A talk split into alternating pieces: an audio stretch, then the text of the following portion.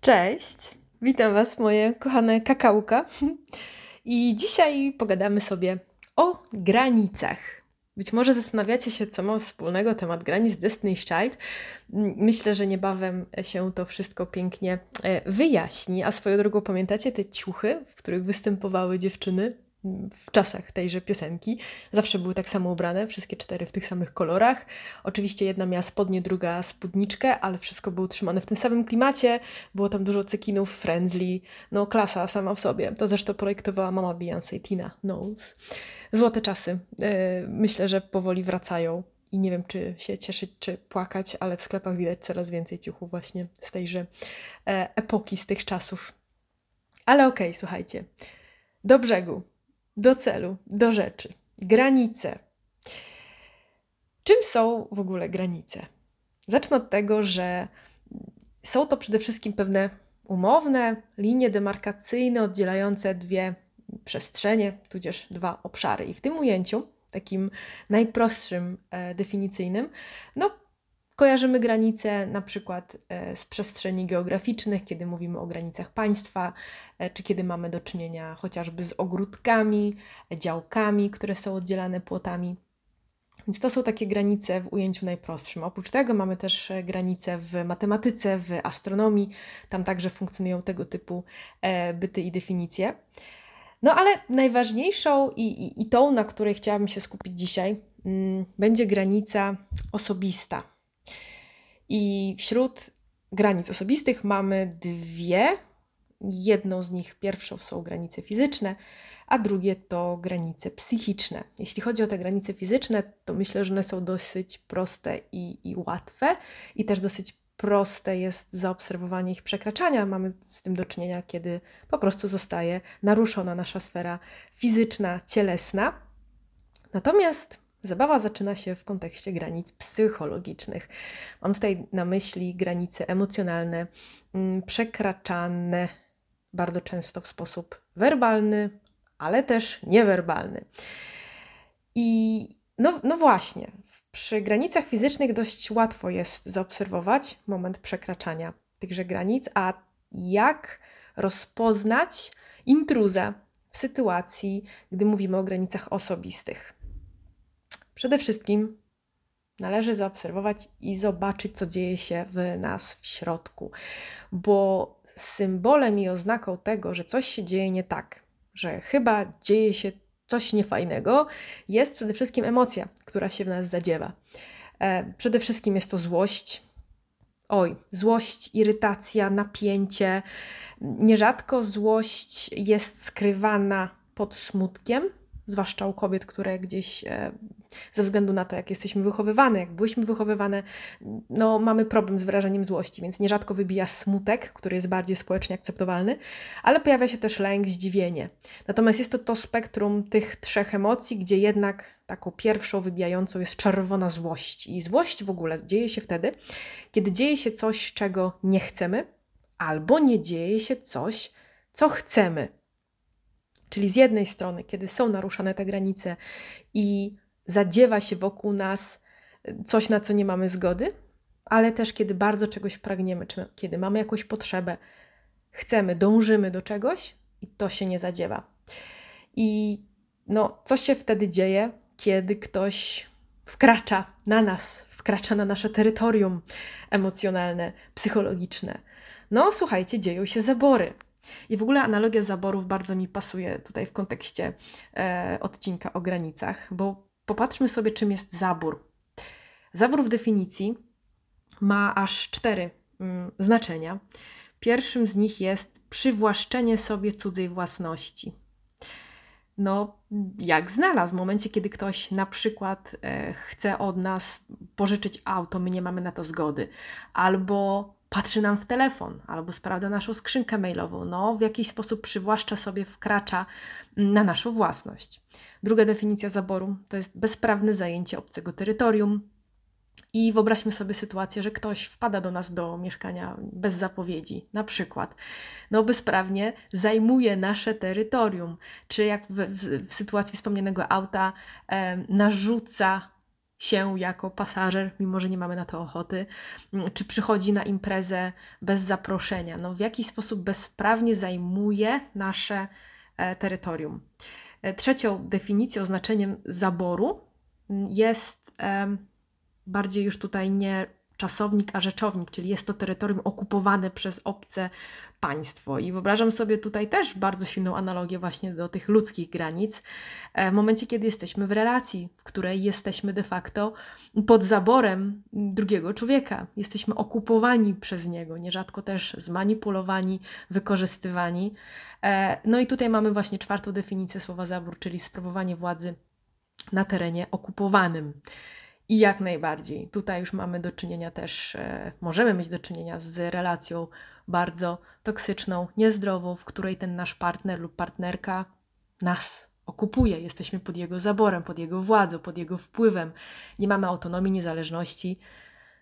No i, i, i właśnie, jak się w, z tym wtedy czujemy? No przede wszystkim jest ten wspomniany dyskomfort, czyli te emocje w nas buzują, które są przykre, które są niekomfortowe i to jest przede wszystkim bardzo, bardzo jasny i mocny sygnał, że dzieją się zabory, że coś jest nie tak. I drugi, mm, druga strona tego medalu, tak jak wspomniałam, jedno to są zabory, czyli dzieje się coś, czego nie chcemy, ale jest jeszcze druga jakby sfera, czyli właśnie to, że nie dzieje się coś, czego byśmy chcieli. I to jest motyw, w którym z kolei nie są poszerzane nasze własne granice, czyli nie mamy możliwości na ekspansję, na wzrost, na rozwój, na branie z życia tego, czego oczekujemy, czego pragniemy, o czym marzymy. I obie te sytuacje powodują mm, w nas miks różnych emocji. I teraz, w momencie, kiedy mamy tendencję, lub jesteśmy tak wychowani, lub odzywa się jakaś stara trauma, że ubijamy emocje, czyli robimy wszystko, żeby nie czuć. Albo e, odruchowo, albo też e, nawykowo, albo z pomocą e, używek, albo racjonalizując, na przykład nie jest tak źle, inni mają gorzej. Jeśli ubijamy emocje, to jesteśmy w dupie, bo te granice będą przekraczane, lub nie będziemy sami mieli imperatywu, siły i motywacji, żeby dokonywać ekspansji, czyli też zajmować przestrzeń wokół nas i chcieć więcej od życia. Więc pierwsza bardzo ważna rzecz to jest przede wszystkim odczytywać sygnały z własnego ciała, bo to są nasze e, systemy ostrzegawcze i emocje są właśnie po to. Nieraz się mówi, że nie ma przykrych emocji, każda emocja jest e, dobra, bo przede wszystkim jest informacją. I, i, I to jest święta prawda. Każda emocja, niezależnie czy to jest radość, czy to jest ekscytacja, mm, czy jest to właśnie złość i lęk, to jest informacja. Dobra, mała dygresja. Jestem świeżo po warsztatach mm, kilkudniowych, na których odbywała się, podczas których odbywała się medytacja, były też warsztaty jogiczne. I słuchałam sobie właśnie prowadzącego, który opowiadał o emocjach. I właśnie mniej więcej mówił to samo, że właśnie każda emocja jest po prostu informacją. I to, że my odruchowo mówimy, że radość jest dobra, a smutek zły, mm, to jest pewien nawyk, a każda emocja jest potrzebna. I wiecie co? Znalazłam sobie taką analogię w głowie, która mi się bardzo spodobała. E, bo patrzcie, jak jest pogoda, to kiedy świeci słońce, mówimy, że jest ładna pogoda. Kiedy pada deszcz, no to niektórzy mówią, że jest brzydka pogoda, ale dla mnie w momencie, kiedy pada deszcz albo jest burza, mm, no to jest piękna też pogoda. Przecież burza jest tak malownicza, pioruny potrafią tak malowniczo przedrzeć niebo i sprawić, że no mamy do czynienia naprawdę z, ze sztuką na niebie, nad nami. I teraz zaczęłam sobie patrzeć właśnie na pojawiający się lęk lub złość w ciele, jak właśnie występująca w naturze burza. A dla mnie osobiście burza jest czymś pięknym. I ta analogia być może komuś z Was równie podpasuje. Mm bo mamy tutaj do czynienia też z innymi analogiami, tak? Burza to jest jedno, ale popatrzcie, na przykład kiedy mamy do czynienia z jakimś takim nawracającym lekkim napięciem, to mi to przypomina trzęsienie ziemi na przykład. E, w momencie, kiedy mamy do czynienia z falą smutku, to może być dosłownie tsunami. Albo jeśli mamy taki lekki smuteczek, no to powiedzmy taka mrzawka, że nam siąpi deszczyk. I każdy z tych stanów pogodowych jest piękny. Dla mnie jest piękny. I teraz, e, tak jak nie chciałabym właśnie dokonywać gradacji czy oceniania właśnie widoków w naturze, tak samo pojawiających się w ciele emocji. Nie ma sensu w jakiś sposób względem siebie ustawać, które są lepsze, które są gorsze. Więc jeśli poczujesz w brzuchu lub na klatce piersiowej błyskawice lęku, albo poczujesz, że się cały trzęsiesz ze złości, hmm, może właśnie ktoś, coś wpływa na ciebie i twoje granice są mm, przekraczane. I nie ma co usiłować na siłę uciszać tych błyskawic, tylko raczej popatrzeć, oho, e, świeci mi się na mostku, chyba coś jest nie tak. Odpaliła mi się złość. Dlaczego? Co? Co się dzieje? Co usłyszałem? Co się stało wokół mnie? I bardzo zachęcam, żeby mieć taki radar mocno mm, y, aktywny i nie oceniać emocji, które są uznawane za przykre, jako złe, gorsze, e, bo to odruchowo prowadzi do chęci ich ubicia, ich zabicia, wyciszenia, a one są informacją. I ta informacja jest nam po prostu potrzebna. No i co możemy zrobić w momencie, kiedy już sygnał się pojawił? Aha, nasza granica została lub zostaje przekraczana. W pierwszej sytuacji, czyli właśnie kiedy dzieją się zabory i pojawia się intrus i puka do naszych drzwi, albo próbuje coś na nas, na nas wymóc, albo czujemy się pod jakąś presją, to rozwiązanie pierwsze jest takie, żeby powiedzieć nie. Powiedzieć stop.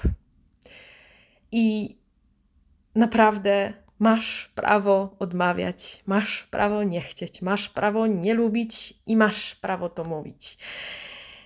Co więcej, nie musimy się tłumaczyć, nie musimy wskazywać powodów. Nierzadko jest tak, że mówimy, a nie, bo coś, a nie, bo tamto, a nie, bo sramto. Nie, bo to zostawmy, żeby sobie było nad nami. I naprawdę, zwłaszcza w sytuacji, kiedy ktoś wykorzystuje jakąś naszą słabość, wywiera presję w sposób świadomy, widząc, że naciska na nasz czuły punkt, mamy być może kłopot z odmówieniem, to tym bardziej nie musimy się tłumaczyć, nie musimy wskazać powodów, bo wskazując powód, doprowadzamy do tego, że dajemy motyw do dalszej dyskusji i do wybijania tego argumentu. Lepiej powiedzieć krótko, lepiej powiedzieć konkretnie, nie tłumaczyć się i dać sobie to prawo, przede wszystkim dać sobie prawo do odmówienia. I no, to jest pytanie, które trzeba sobie zadać, warto sobie zadać, tak? Czy chcesz być miła, czy chcesz być autentyczna? Czy chcesz być miłym gościem, czy chcesz być prawdziwy w tym, co robisz, jak działasz, dokąd chodzisz, z kim?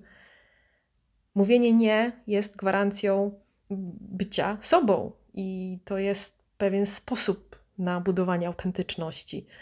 Nie to klucz do siebie. To jest najlepsza strategia obrony przed zaborami. I fun fact jest taki, że słuchajcie, jedyne osoby, które będą miały problem z waszymi granicami, to osoby, które czerpały korzyść z ich braku. Raz jeszcze, te jedyne osoby, które będą złe, będą niezadowolone, będą cisnęły, to są te osoby, które w jakiś sposób czerpały benefity właśnie z tego, że te granice są zaburzane, są przekraczane. I warto na to bardzo mocno zwrócić uwagę. I to jest ta reakcja, do której zachęcam w momencie przekraczania granic. Tak, mówienie nie, powiedzenie stop, ja nie chcę, nie zgadzam się, nie mam na to zgody, nie czuję się z tym komfortowo.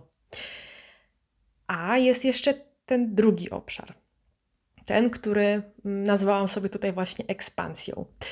I to jest też przestrzeń w życiu, do której również mamy prawo.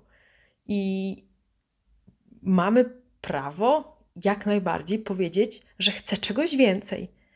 Chcę więcej zarabiać, daj mi proszę więcej czasu, chciałbym pójść z Tobą do teatru.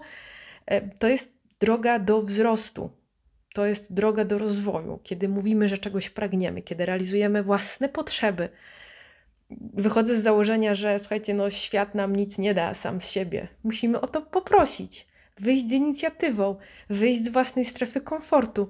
Jeśli jesteś e, jeśli czujesz się samotna, a poznałaś fajną dziewczynę na siłowni w szatni, powiedz jej: Ej, idziemy razem do kina? Chciałabym spędzić z tobą więcej czasu. Tak, w przeciwieństwie do nie, pozwala nam wyjść poza siebie. Nie chroni nas tu, gdzie jesteśmy, tak, pozwala wyjść dalej. I takie kategorie jak skromność, wstyd czy mm, myśli nie powinnam, nie wypada i tak dalej, no warto się im poprzyglądać, bo one są totalnymi blokerami y, takiego samorozwoju, tego, tej ekspansji w dobrym tego słowa znaczeniu, bo można się zastanowić, dobra, a gdzie jest zdrowy samorozwój, zdrowe wychodzenie poza siebie, zdrowa, zdrowy wzrost, a gdzie się pojawia już taki egoizm i um, zaborczość, tak, żebyśmy my nie byli z kolei tym, um, tą osobą wkraczającą na terytoria innych. Więc przede wszystkim granicą i jakby takim wyznacznikiem tego, że odbywa się wszystko w sposób zdrowy i też z poszanowaniem właśnie granic innych, jest to, że mówiąc innym, chciałbym od ciebie tego i tego, dajemy tej osobie prawo odmowy. To jest według mnie klucz do takiej zdrowej asertywności, bo asertywność to jest zarówno mówienie nie, jak i mówienie tak. I to jest właśnie ten absolutny klucz, kiedy mówimy komuś, jakie mamy względem niego oczekiwanie, czy jaką mamy potrzebę, ale dając prawo odmowy. Jeśli mówimy komuś, że czegoś od niego chcemy, jeśli prosimy go o coś, ale w sposób nieznoszący sprzeciwu, hmm, no to być może jesteśmy właśnie zaborcą i temu się na pewno warto poprzyglądać, bo słuchajcie, każdy ma prawo do stawiania granic, każdy.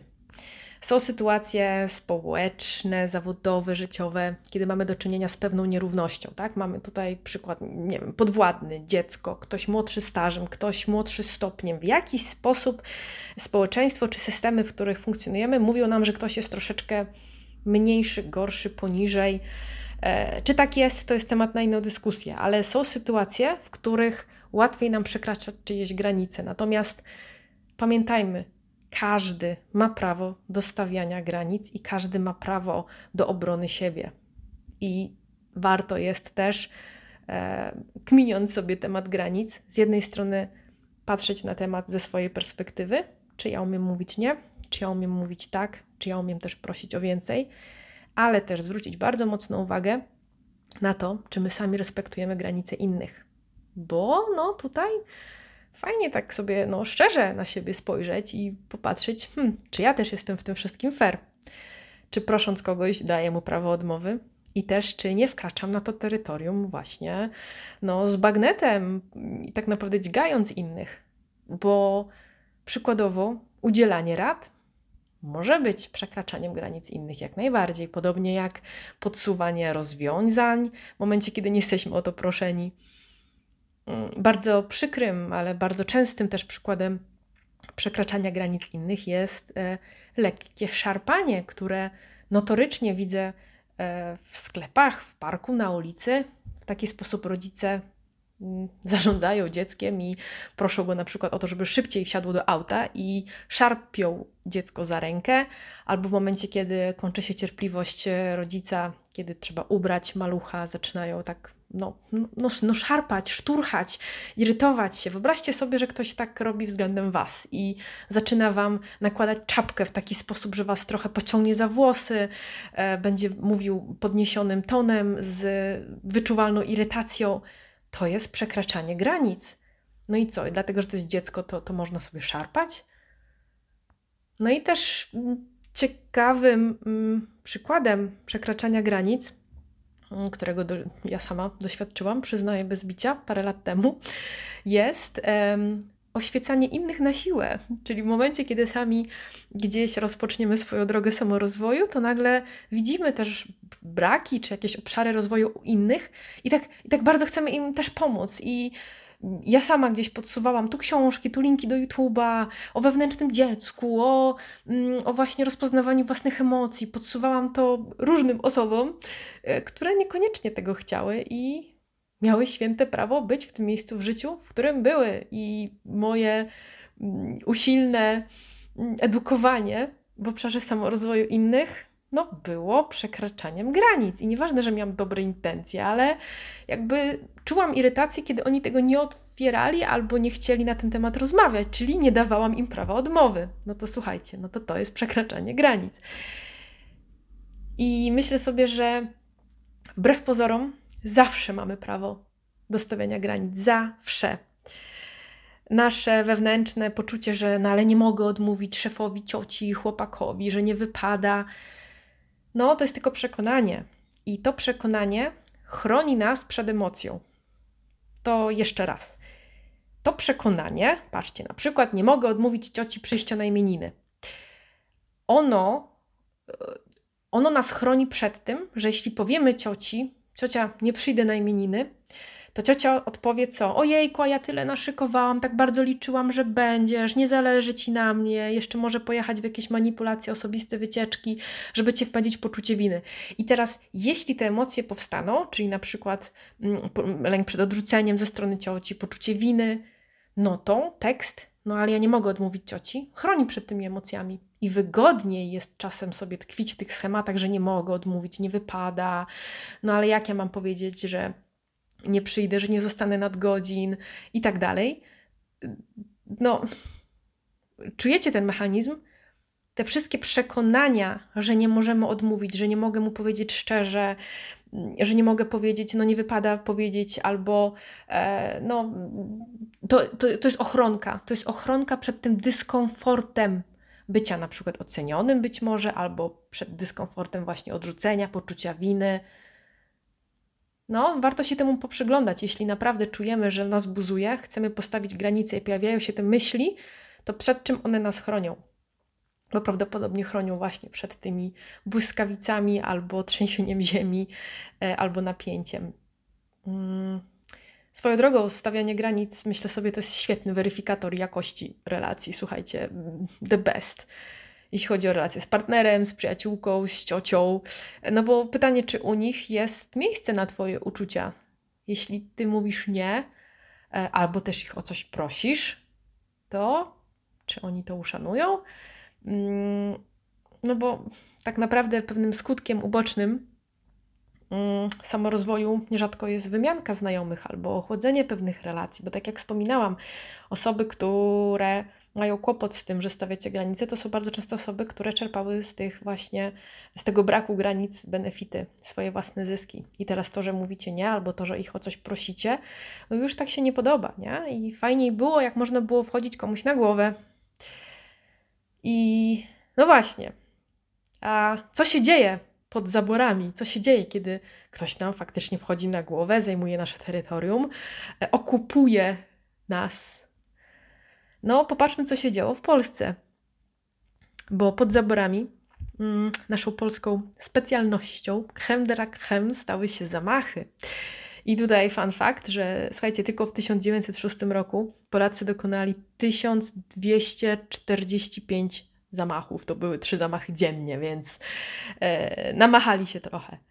I to samo dzieje się w sytuacji, kiedy nie umiemy stawiać granic i jesteśmy właśnie pod zaborem, kiedy jesteśmy okupowani przez innego człowieka.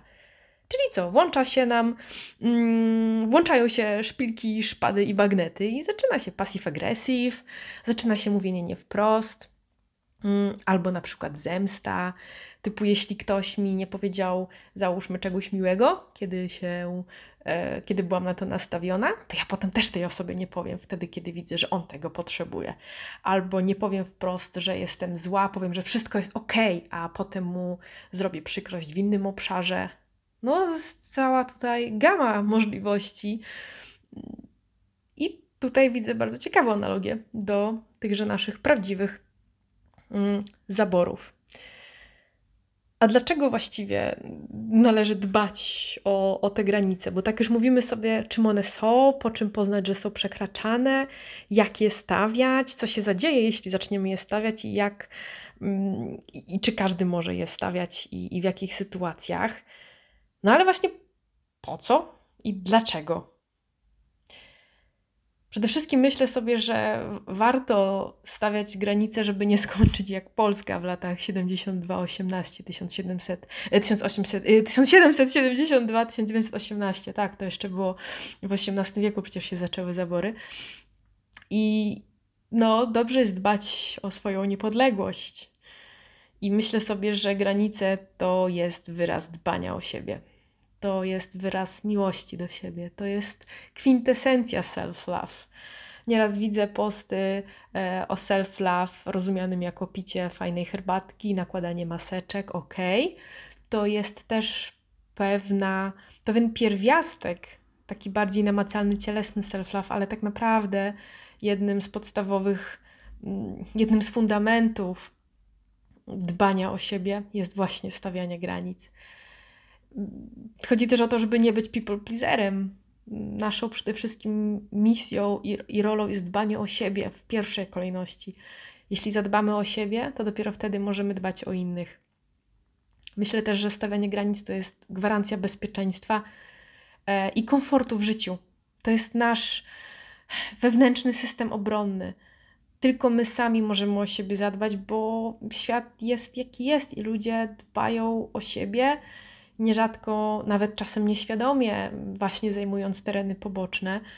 I teraz naszą rolą jest to, żeby powiedzieć nie lub powiedzieć tak. I stawianie granic jest też cholernie ważne w kontekście relacji, mm, bo tylko umiejąc bronić siebie i tylko wtedy, kiedy umiemy zadbać o własne potrzeby e, lub ich nierealizowanie, jesteśmy w stanie zbudować autentyczne i bliskie więzi tak by poczuć się sobą i by poczuć się e, w relacji bezpiecznie. To jest właśnie taki lekki mindfuck, że bliskość, która mm, no, stanowi dla nas często taką wartość, do której dążymy, tak? Miłość, bliskość, intymność. No, bardzo często wizja bliskiej relacji powoduje lęk, bo bez umiejętności stawiania granic ludzie nierzadko czują się wykorzystywani, bo nie umieją powiedzieć nie, nie umieją odmówić.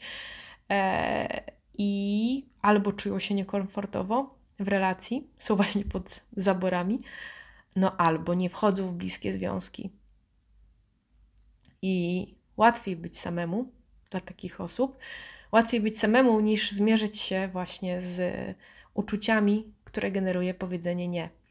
I kiedy spotykam osoby, czy rozmawiam z ludźmi, którzy no, widzę, że ewidentnie unikają bliskich relacji, unikają naprawdę szczerych, autentycznych, takich bliskich, napisanych kapslokiem, bliskich relacji, to dla mnie gdzieś tutaj od razu rodzi się pytanie, czy te osoby umieją zadbać o siebie, umieją stawiać, stawiać te granice. Bo bez tej umiejętności bliskość rodzi lęk. I bliskość jest czymś, od czego trzeba po prostu spierdzielać na koniec z Polski, Europy i jeszcze dalej. Więc myślę sobie, że tak bardzo, bardzo ważne jest stawianie granic. To też daje nam poczucie wpływu na własne życie. Rodzi się postawa pełna odpowiedzialności za nas samych.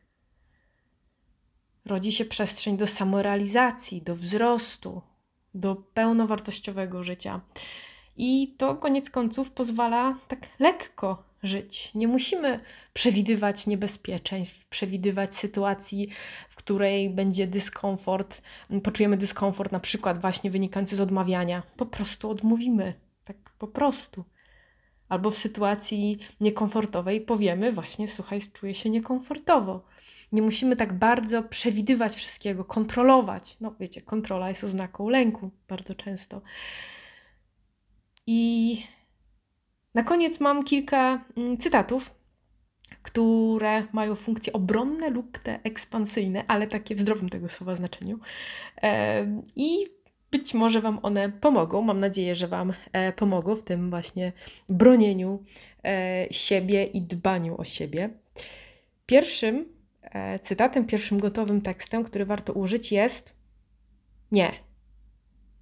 Kropka. Drugim jest nie, dziękuję. E, trzecim jest na przykład nie, nie, nie czuję się z tym komfortowo.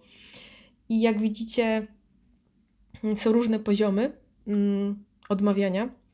I naprawdę zachęcam na etapie, zwłaszcza nauki stawiania granic, do mówienia samego nie. Nawet czasem bez tego dziękuję, słuchajcie, po prostu nie. I pamiętam, jak byłam na mm, szkoleniu z asertywności chyba 11 lat temu, to był dla mnie szok, jak można tak po prostu powiedzieć nie, bez żadnego powodu, bez żadnego dojaśnienia, nawet bez dziękuję, że taka niemiła będę. No i powiem Wam, że dzisiaj faktycznie stosuję najczęściej jednak nie dziękuję, mm, ale e, bywa, że mówię samo nie i jakby i tyle. To jest, to jest bardzo jasny komunikat. Mm, możecie też mm, wspomnieć, na przykład, nie chcę na ten temat rozmawiać. Jeśli faktycznie mm, czujecie presję i na przykład ktoś was namawia, żeby gdzieś pójść, to możecie powiedzieć: um, Nie pójdę z wami, mam inne plany. I zachęcam właśnie do tego, wspominałam to parę minut wcześniej, żeby nie za bardzo wchodzić w merytorykę tej odmowy, czyli mam inne plany, albo mm, że właśnie nie mówić e, mam inne plany, bo idę na basen, albo nie pójdę z wami, bo jestem umówiona do restauracji, e, nie pójdę z wami, bo muszę jechać do biblioteki oddać książki. Bo jeśli powiecie taki konkret, to momentalnie zacznie się dyskusja. No ale przecież biblioteka jest jeszcze w piątek otwarta, możesz iść w piątek i zaczyna się dyskusja. Jeśli jednak odruchowo zdarzy Wam się właśnie powiedzieć powód, wokół którego narasta dyskusja, to zachęcam do magicznego tekstu. E, podjęłam już decyzję. Koniec. Nie pójdę z wami, no. Już podjęłam decyzję. Jeśli ktoś jeszcze raz pyta albo jeszcze raz naciska, to raz jeszcze. Hej, no ale już, już tak jak mówiłam, nie pójdę z wami, już, już, już decyzja zapadła. I powtarzajcie to. To jest metoda zdartej płyty.